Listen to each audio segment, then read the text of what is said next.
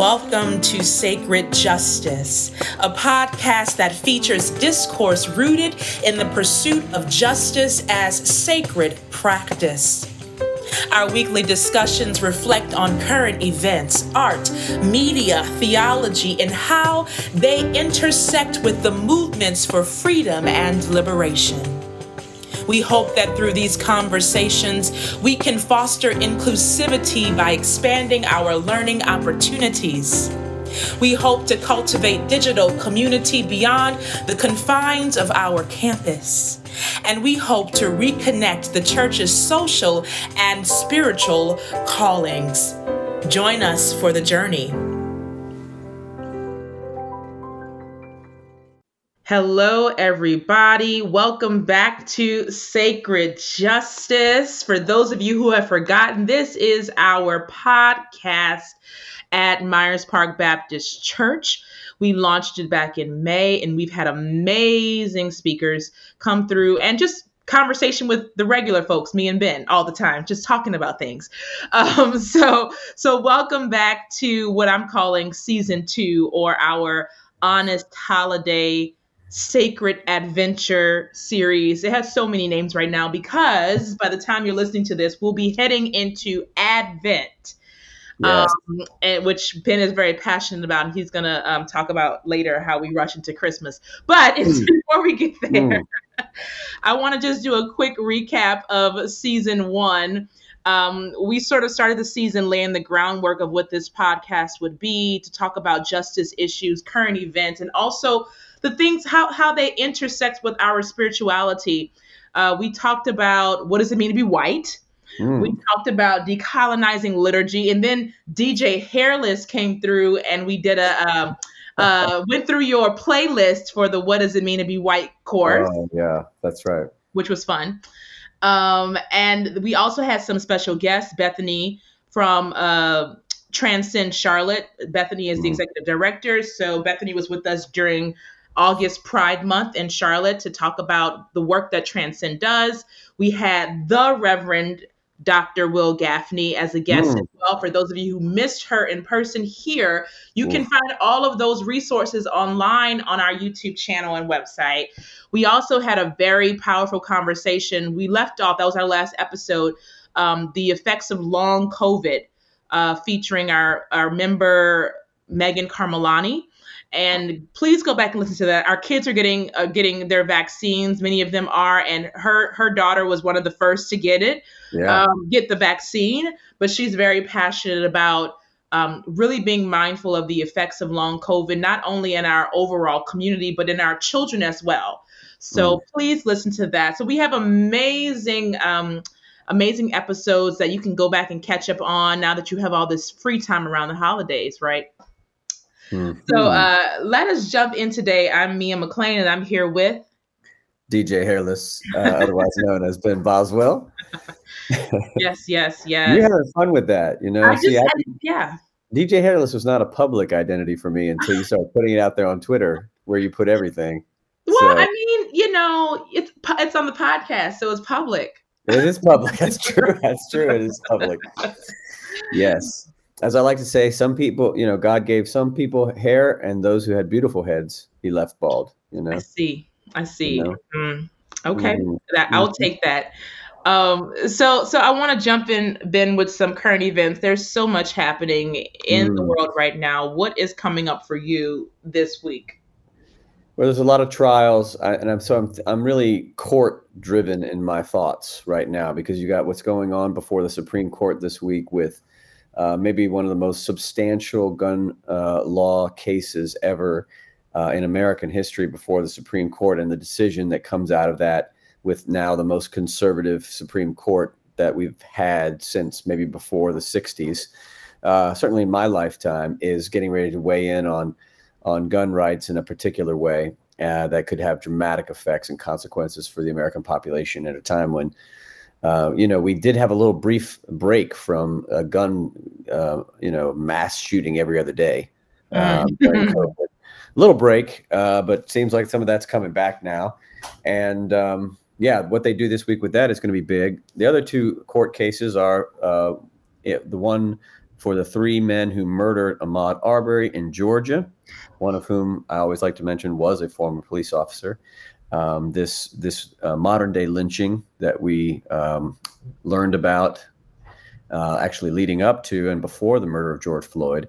And right now, there's only one person of color on the entire jury for these three white men. And so uh, expect similar results to what has happened for other uh, modern day lynchings, like what happened to Emmett Till and so many other things. The, the parallels here are haunting and disturbing. And of course, also one that I'm, one of the things I think I'm, one of the ones I'm most interested in seeing how it plays out is the trial of Kyle Rittenhouse for uh, this 17 year old boy who killed people at a protest in Kenosha, Wisconsin, who was a white, a white supremacist.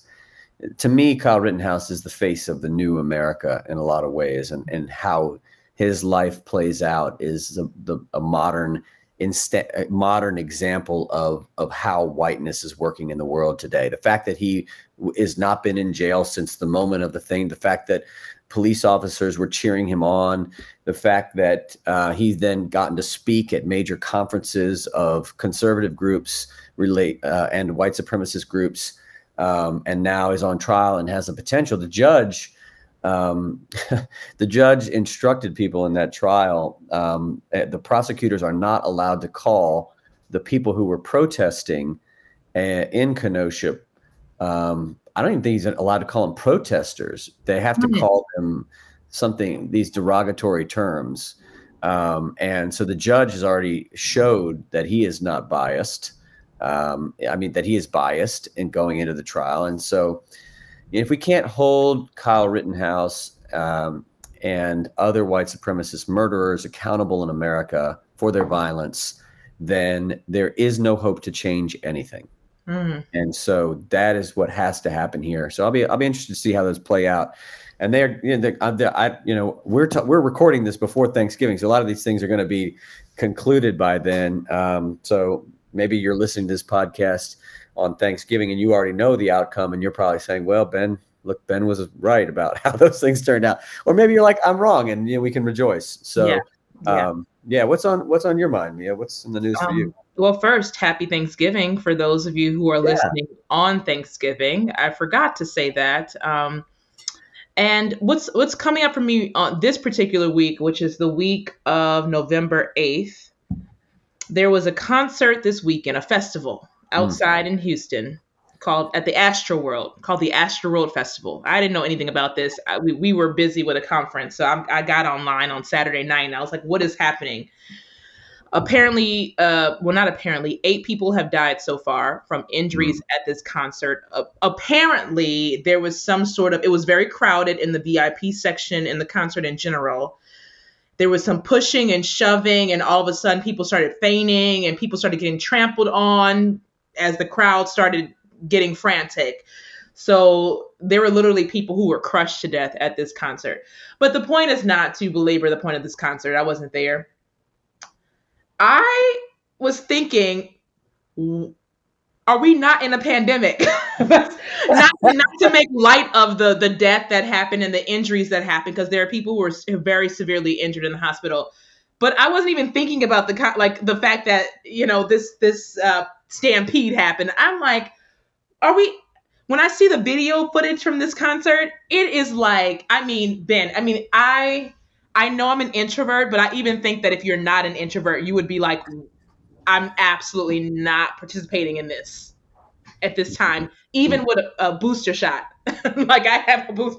I just I was very much taken aback by um, how crowded it was and how and also not to blame anybody who was in attendance, but I'm curious about hmm. sort of the um, what has led people to rush back into these very unsafe situations following a pandemic.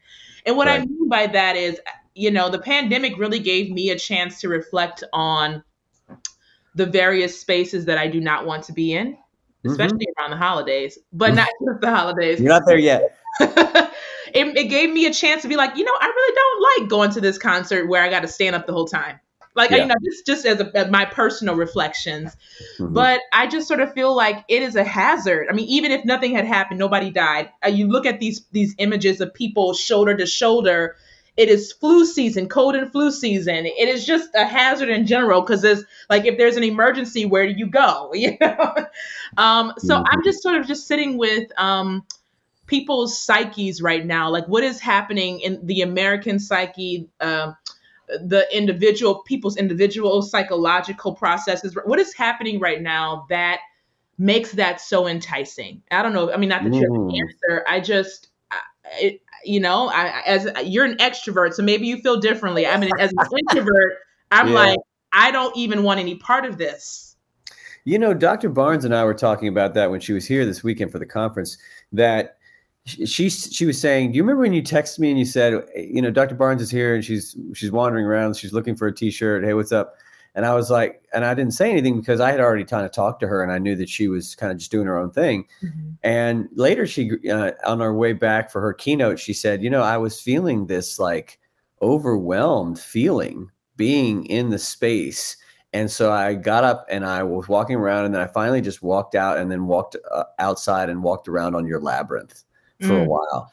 And she said, I realized while I was walking your labyrinth, which she said, I just loved your labyrinth, um, that she two things came up for her. One was she, we'd forgot we've forgotten how to conference.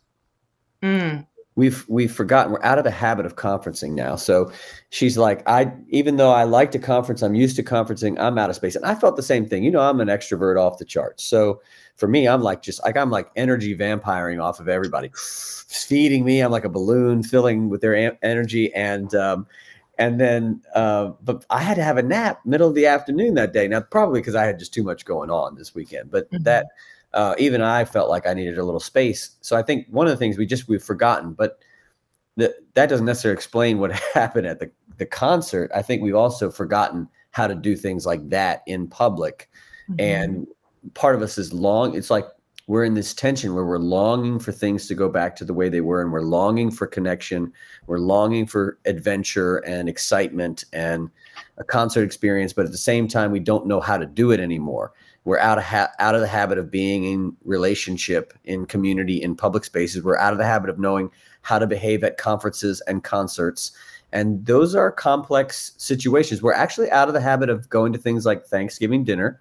We're out of the habit of holiday season being what it once was. Mm-hmm. and i think we need to acknowledge that being out of the habit of those things is first of all those things are just not natural. It's not mm-hmm. natural that we feel like we know how to do those things well. We get into habits about it and we get accustomed to doing it, and then it makes it easier for us to do it. And now that we're out of the habit of doing it, I think there's going to be things like this that seem like they should be no problem and normal that go off the rails. Uh, yeah. or, or or um, yeah, it's a, it's a it's a helpful warning as folks get ready to come back together for the holiday season. Yeah. That your family might not be in the same place as they were back to you know a year and a half ago when you were together or before the mm-hmm. pandemic or and there there's everybody just like folks are in church we we talk about this all the time yeah people are longing to go back to what it once was and there is no the the lie is of course that you can there's mm-hmm. nothing but it's almost as if human nature it, it reverts back to the status quo naturally all the time. It's like a, we're like a rubber band. You can stretch us out as long as you want, but as soon as you let go, we're going to snap right back to mm-hmm. where we were. And by the way, we're not going back to the same place we were, but we think we are and we want to go back. And so that's happening in churches, it's happening families. Families are like, "Oh, we're going to do all the traditions this year for Christmas. We're going to do bring back everything we once had." Um, and I, I kind of feel like some folks might need to just keep making new traditions or keep some COVID traditions, you know? Yes, Indeed, make new traditions, okay? and it's a perfect segue as we embrace this holiday season. It is Thanksgiving time. Eh, you know, probably at the time you're listening, if you're listening after Thanksgiving, you're you're we're, we're right into Advent, but it is holiday season, Ben. So mm-hmm. let's talk about the traditions, the things we love, the things we hate, and yes. we're going to start with food, Ben.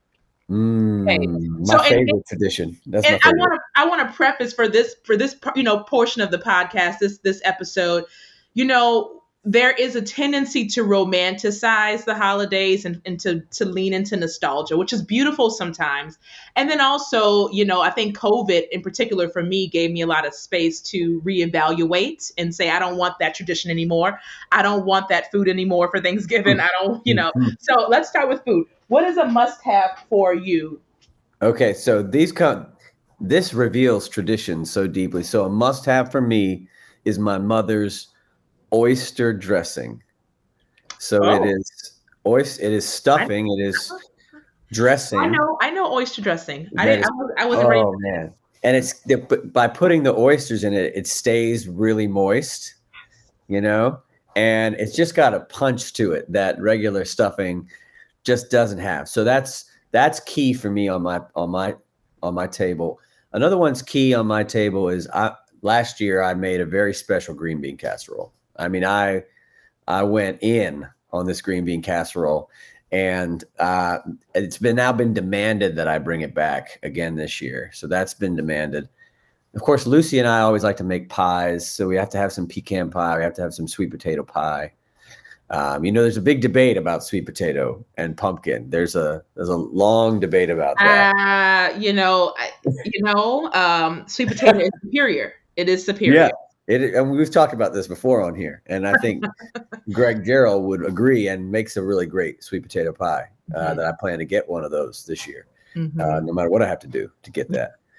um, and so, yeah, those are some things that are on mine. I mean, obviously, you know, you got to have turkey, you got to have mashed potatoes, you got to have the.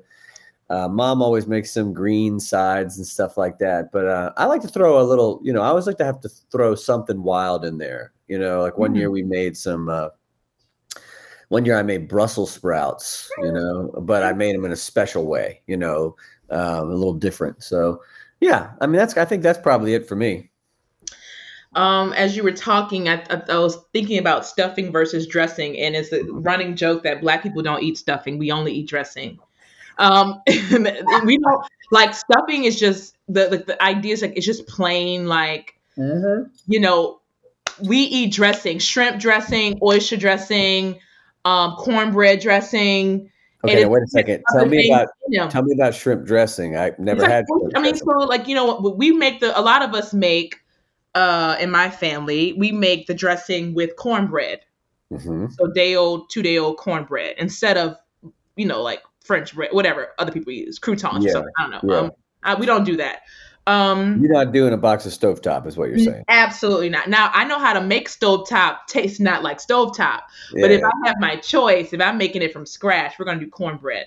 Mm. Um, so you chop up your your holy trinity, uh, bell pepper, onion, celery. Finally chop that up in a food processor. Mix that in. You pour in a little bit of chicken stock. You know with the thing. You put your cooked shrimp in there. And, you know, see whatever kind of whatever way you want to season it, whatever you know, put in the oven. Boom. Um, we also do something called mirliton dressing. I don't know if you know what a mirliton mm. vegetable is. Mm-hmm. No. So um, it kind of looks like a bell pepper, but it's a little bit different taste, texture, a little bit lighter. And we stuff it. We, we clean it out. We mix that in the cornbread dressing with shrimp and things, and then we put it back in like the little bell pepper shape. That's like yeah. the mirliton shape. You put it back in. You stuff it. Put it in the oven, so you're eating stuffed mirliton. It's like stuffed peppers. Yes, like, which I make too. I make stuffed peppers. It's easier. I can't find mirliton here. I'm not messing around with that, but I'll make stuffed peppers. Yeah, what do you put in your stuffed peppers? I do a cornbread dressing in there. Okay, yeah. Cornbread. I put a little bit of ground turkey, cornbread dressing, um, shrimp. You know, all my holy trinity stuff, and stuff it back in the pepper. I blanch the pepper first, take it out, stuff the pepper, then we put it in the oven. Mm, mm, mm. I need to add some things to my. Yes, you got to make you some stuff. Bell peppers. Um, that's yes. a must. That's a must for me if I'm cooking. Um, macaroni and cheese is great. I, what I enjoyed last year by mm. just celebrating by myself, I just made what I wanted to eat. I made macaroni and cheese. Yeah. Collard greens. Uh, and a 16 ounce strip steak. Where did you get the steak? Did you buy it local and, and yeah, and yeah, I just bought it from like a oh, or something. Yeah, I mean, it was like I was in heaven because I don't really. I will eat turkey, and I'm gonna eat it this year if I go by somebody's house. But like, if it's just me, I'm not gonna really do the whole bird thing. You're not, a, you're not a turkey person. No, I'll make a steak. That's what I want. okay. Now you, but are you? So you're not like a day after turkey sandwich person then either. Because see, the day after turkey sandwich is also a tradition. I know? mean, I will eat it. Yeah. But honestly, if I have stuffed peppers, mm. I don't need the turkey and the stuffed pepper. The stuffed pepper has meat. You got turkey and the pepper. Yeah, yeah, it has ground That's turkey. Way you're getting your turkey. Yeah. So yeah, I'm okay. You know, um, I don't. I'm not a big yams person, but I do like sweet potato pie. Mm. Um, mm-hmm. I would do Brussels. I've done Brussels sprouts on Thanksgiving before. Um, yeah, yeah. So I'm I'm open to the new traditions. I'm tired of the same old same old stuff. I think everybody should bring some. Every year, you should have at least one new thing. Like I, I saw one year this family did egg rolls at Thanksgiving. I thought that was perfect. You know, yeah. make some egg rolls and do something different with it. You know, um, and you know, I'm I'm all for here for the folks who are just doing Chinese takeout or pizza. Good yeah. for you. God bless you and enjoy your life. You know, yeah. Right? I mean, this is not this does not have to be rocket science, and you can do that and have just as good a conversation with beer and pizza as you can have with turkey and stuffing, right? Yeah. What do you, what do you need all that all that for? It's interesting. I uh, one of the things I was going to talk about with the holiday around food is that I, I, we've gotten out of the habit of thinking through food as a gift item. I don't see it as much as I once did, but it used to be that one of the things most people gave away for the holidays, they would make something. And there's just nothing like a made gift at the holidays mm-hmm. as a way to do two things. One is to resist the, you know, consumption model uh, that exists within the the holiday season where we go buy something at a store and give it away as a gift but to actually have put your your effort and your labor and your love into something and then yeah. give that to somebody that's a totally different process like give somebody a pie you made give somebody some brownies you made some mm-hmm. cookies you made some somebody used to give me every year they would make this um, this is back in one of my first churches they make this like um, candy brittle stuff that you break up. It's like mm-hmm. peppermint or yeah, yeah, no, caramel the- brittle mm-hmm. and uh, or toffee. You mm-hmm. know, that kind of stuff. I think is just creative and yes. interesting. I'm gonna make you all some stuff. I'm gonna make you some pralines okay. this year. All um, right. That's my that's my thing. I like to make pralines. I don't like. I'm not a baker. I will learn how to bake eventually, but I like to make pralines. Um, mm. Mm-hmm. But there is something about the handmade stuff. There is also something that I've been thinking on about the stuff that doesn't work because we've evolved. Our family systems have evolved. Um, when I've been thinking about new traditions, what is it like to rewrite the narrative for the holidays? Mm. Um, you know, there is this tendency to, you know, even when I cook, I cook like I'm cooking for 30 people. Yeah. Mia, yeah. there's only three people coming over. you know, there's I, you know, and everybody's family, from what I'm hearing, is experiencing this where you know you used to gather 40 or 50 people on Thanksgiving or Christmas, and now it's like 10 because so and so moved away and they're not flying in, and so and so is here and they don't talk to them anymore, so they're not coming right. in, and right. so you know, how do we really begin to sit with that and create new stories and new traditions for ourselves? Mm-hmm. Yeah, dealing with grief and the loss, right? There is still a sense of loss and grief that comes along with this. Is this does not look like what it used to look like 25 years ago? I feel like that is the important metaphor for everything that we're facing in life, from what's happening inside the church to what's happening out in the world. And this term, I, I this term came up. I presented this in the life class on Sunday, and I, I a friend of mine uh, whose name is Ben Joshua Davis, who I met doing some spiritual work with the Academy for Spiritual Formation sent this article out. Uh, he blogs at Reports from a Spiritual Frontier, and he he talked about this term called solastalgia, S O L A S T A L G I A, that was coined by Glenn Albrecht. Hmm. And it's the, term means being homesickness when you are still at home. Mm. And he describes it as this. Uh, he kind of talks about his son learning teaching his son hymns and knowing his son's never going to love hymns. Mm-hmm. And, and having every time he hears his son singing hymns, he has this reminder of himself going back and sitting in his church. And it's like an empty building that once had like 500 people. And every time he's in the building, he remembers the do- glory days. He can't help but mm-hmm. remember what's gone past. And so he's feeling a sense of homesickness. And then he was saying he was also applying this to climate change Mm. The world is changing around us, which is where Glenn Albrecht started the term. It was coined to describe the grief that's caused when the place that we have, our place, is forever altered due to environmental degradation or climate change. So I think about, I thought about, uh, you know, New Orleans when I read that for you. Like mm-hmm. your, that's your place, your home is mm-hmm. never the same again. But but while you're there, you feel homesick for even if you're there, mm-hmm. you still feel homesick for it. So when you're sitting in church, you're feeling homesick for the church that once was. Yeah. house during Thanksgiving and not everybody's there that once was, you're feeling homesick for what once was. And this is, I think, a real emotional thing that's happening for people all the time. Yeah. Um, and it's affecting church, how we do church, how people grieve through traditions that have that have been gone. Um, and he references this passage in Nehemiah that has now become, for at least for this week, my favorite passage in the Bible. Uh, I want to read the passage. Do you mind? Sure. Okay, so um, we're actually reading the Bible on the podcast. this is the Bible. We got to get the Bible in here. Okay. In the, when the exiles return to Israel and the temple begins to be rebuilt, you know, that's what Nehemiah did. For those of you who don't know about Nehemiah, you better go read it right now. It's an important story in the Bible. Um, it says this all the people gave a great shout of praise to the lord because the foundation of the house of the lord was laid now people need to remember remember the, the temple was destroyed. So these are folks who went back and are rebuilding the temple. But many of the older priests and levites it says and family heads who had seen the former temple wept aloud when they saw the foundation of this new temple being laid mm. while many others shouted for joy. But no one could distinguish the sound of the shouts of joy from the sounds of weeping because the people made so much noise. That's mm-hmm. the text. Nehemiah 12. And so what I thought was, oh my God, that's what we're living in a time where there it doesn't matter, but it's not even age, although this passage I think brilliantly shows that it can sometimes be an age question, a mm. generational mm. gap here.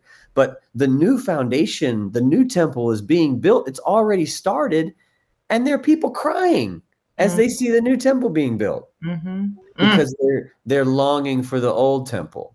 They still grieving the old temple as they're watching the new temple be built. Yeah. I know I'm getting a little churchy right now, but I think that's happening in church. I think it's happening when it comes to family traditions. Mm-hmm. You know, it's like somebody said, "Oh, you know, I just we used to have 12 people come every you know and we used to have mm-hmm. more food and folks would stay longer and they yeah you know they had more time and we'd have really good conversations and we'd laugh and some folks would even spend the night a couple of nights and stay over and we'd watch football and you know and it's like well here's this we have five new people who are coming now and they come from all these backgrounds and they've got their own foods that they want to bring us and their own traditions that they want to bring us but you're still grieving about the old temple, right? Yeah. The old way of doing it.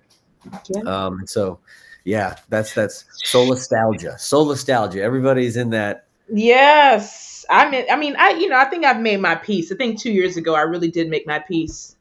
Um, when I went to Thanksgiving with my family in Atlanta. And it mm. just I just it was an awful experience on many levels.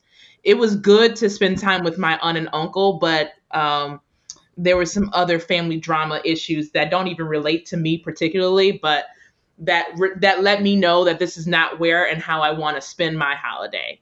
Right. And um and but there's this longing. That God, there used to be a time when Auntie Auntie Sharon's like once my grandparents died, Auntie Sharon was like the matriarch of the family. So my grandmother yeah. died when I was like one you know, Auntie Sharon became the matriarch. She's the cook. She's the one who knows how to cook. She has all the recipes, you know, everything. My mom doesn't cook at all, so we already know where that is. so, so we would go to Auntie Sharon's house on Thanksgiving, and it would be like 40 people, not all at once. They'll, they'll be coming and going. You know, we would show up late because we were coming from somewhere else. And it was this beautiful experience. And then all of a sudden, Katrina happened. And so she. Yeah the family was no longer centered in New Orleans. Now the matriarch had moved to Georgia. So we would make the trek up to Georgia. And those first couple of, you know, Thanksgivings in Georgia were very, you know, special. People would come. We, I would always, we would stay over, you know, for a week or so, just hang out mm-hmm. or whatever. Um, and then we've all gotten older. You know, I moved to New York. I came less. I was doing shows, you know, My right. mom didn't go usually if I didn't go, so she would stay in New Orleans. And um, now that we're, we're, just all in a, a, certain period of our lives where we're having to uh, make new traditions, and I'm perfectly fine with that, you know, and, mm. and, and embracing the newness that is coming, and it's not going to look like you know it did 30 years ago, and that's okay. Yeah. yeah, that's, I think that's the thing. It's it's that's okay. And one of the things he says in here at the end of the, is just because I miss it doesn't mean that it needs to come back. Yeah. Yeah. Wow. Now talk about somebody with an emotional maturity to differentiate themselves from what is required for them or for the rest of the organization or for them and their fa- whole family. You know, just because I'm the one who misses it, just because I want this dish at Thanksgiving doesn't mean everybody wants it. Just because mm-hmm. I miss all of us playing cards until 3 a.m. doesn't mm-hmm. mean everybody needs to be playing cards till 3 a.m. Right. Yeah. And so to be able to di- to own our own emotions and to differentiate what the group needs from what I need personally is such helpful and mature uh, emotional activity. Of course, most people are not very mature around the holidays. We're a lot of these folks who are uh, filled with that solastalgia, you know, yeah. and just can't. They just can't. Uh, for the big watershed moment for me is we used to have to my grandmother, my great grandmother on my mother's side, had a farm, and she was still living on that farm when I was growing up. Uh, it was a chicken farm outside of Richmond, mm. and uh, they had lots of chickens. And um, and my great grandmother, she was amazing. She cut down her own Christmas tree from the woods and drug it in the house when she was 93. This woman was fearless and wow. strong. But she would cook every, she'd cook the whole meal. She'd cook trays and trays of cookies, all unique things. Uh, and then she would cook a full meal for the whole family. And this is back when I was a kid. And then I'm talking all me and my cousins, all our parents, all these relatives, aunts and uncles, everybody's there eating. There was a kids' table and the big table. You know, so we grew up as kids with this incredible sort of holiday experience. And then we'd all go into the back room and we'd have to sing Christmas carols while they cleaned the dishes before we could open any presents. Mm-hmm. So we'd have to mm-hmm. sing all these Christmas carols with and then we'd open the presents and it was uh, youngest to oldest. So you didn't you know your youngest start opening first and then we would go off in a room and play with our toys. And mm-hmm. you know mm-hmm. just remember these connections with my cousins at that age that you just never forget all those experiences. But after my grandmother died my great grandmother died we couldn't replicate it. No. we could never replicate it. After the day she died it never was the same. So so so ben what is that about? So so uh, i have some i have some theories about the inability yeah. to replicate so of course like when i'm thinking through some of the the largeness of the family you know and i'm thinking about how like many of us don't even have children and it, um you know like my mm. there's a, a couple of us do but um you know like we don't have these like big families anymore so like my grandmother had seven children who then had like three, four, five, seven, eight children each. Who then, you know, and then it's like That's me, right. and like, well, we yeah. don't, we're not, we're not able to replicate the open the Christmas gift, the little kids opening because we don't have any. There's also this economic factor of mm. the inability to do that. Like, what did your grandmother have that you all didn't? Was it time? Mm, was it yeah. like was it i mean like what what did, was it the not having to worry about um but what was it? I mean, not not even if you can't answer that specifically because she's not here. But oh man, in my sake, I can tell you exactly what we had that just doesn't exist anymore. We had she. This is my great grandmother, Grandma oh. Ficky is her name. Mm-hmm. Uh, German, Norwegian, Scandinavian family, right? And she had her farm, and then she built built houses. She and her husband, my grandpa, Grandpa Ficky, who died before I was born, they built houses for their daughters right next to them. Mm. So there's right next to each other. They had Grandma Ficky on the farm, Dorothy May, and my grandmother, Grandma Marie, all in houses with their husbands. And the husbands all worked and the women all stayed home. Mm-hmm. I'm talking, this is like, and they're right next to each other. So you got three powerhouse women, by the way, all of whom have lived into their 90s. Dorothy May and my grandma, Grandma Marie, are all now in 96 and 98. So they mm-hmm. these women lived into their 90s. These are powerhouse women who could cook I'm telling you, they could cook anything. You give them a, a, bucket of water and some grass, and they could cook you a five five course meal, right? And so mm-hmm. they, the three of them, would get together. They've been plotting out, planning the cooking for months. I'm talking months beforehand, right? So you've got three women who were not working full time jobs at the time, mm-hmm. cooking a meal for a massive family that would come over. The other thing is you were talking about having they all their children. All my grandmother, grand, they had three three children. So my uncles, my two uncles, and my mother, and then they all had two kids each. Mm-hmm. Right away. So like in their 30s, all of them are in their 30s having two children. Mm-hmm. So you're talking about a big family. Now, you imagine coming to a place, first of all, all the women work now. If mm-hmm. you go in most families, all the women work or you're starving where you mm-hmm. live, right? Um, if not, you're very, very wealthy. Like you're either starving or you're very, very wealthy, right? Right.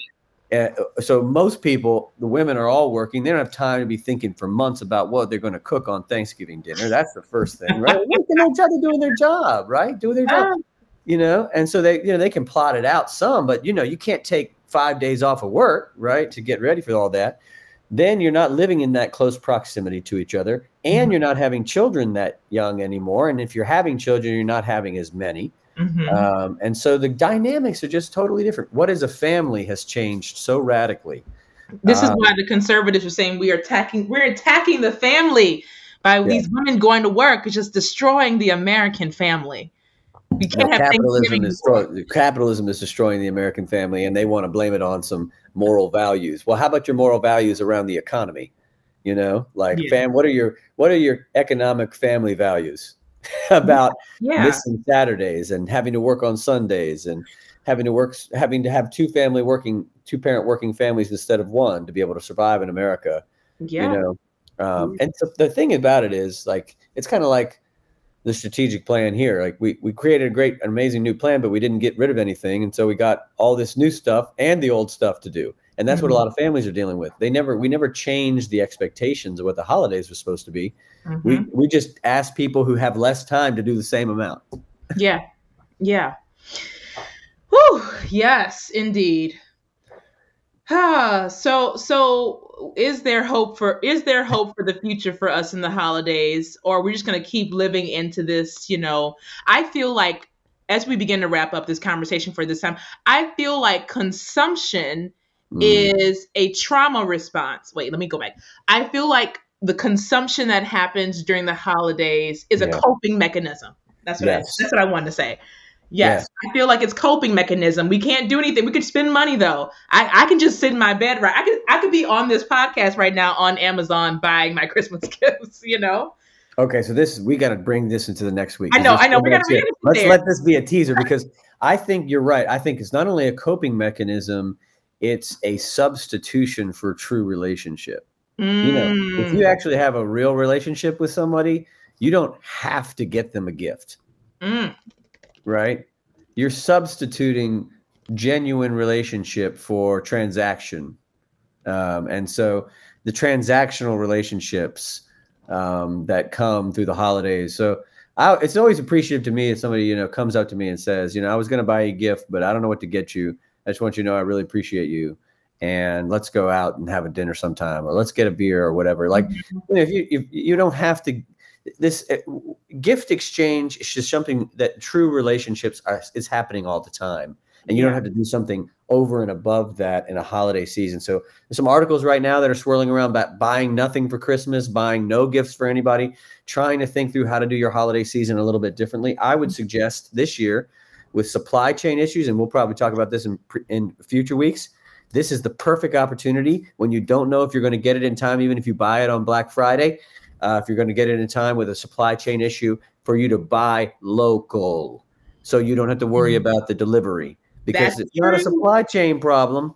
You, if you just buy from your neighbor, uh, go down the street where they have a shop somewhere and purchase here. Go to the local bookstore. Go to the local you or know, buy you know yeah. if you do want to buy something i always recommend buying experiences mm. you know so you know, there there's there's very little things I can get for my mother, but she does like to get a foot rub. I can I can give her an experience that's not going to have supply chain issues necessarily. I mean, there is a labor shortage because the economy and all the things, but you know, there's ways to do it where it's not about how many things are we going to have under the tree.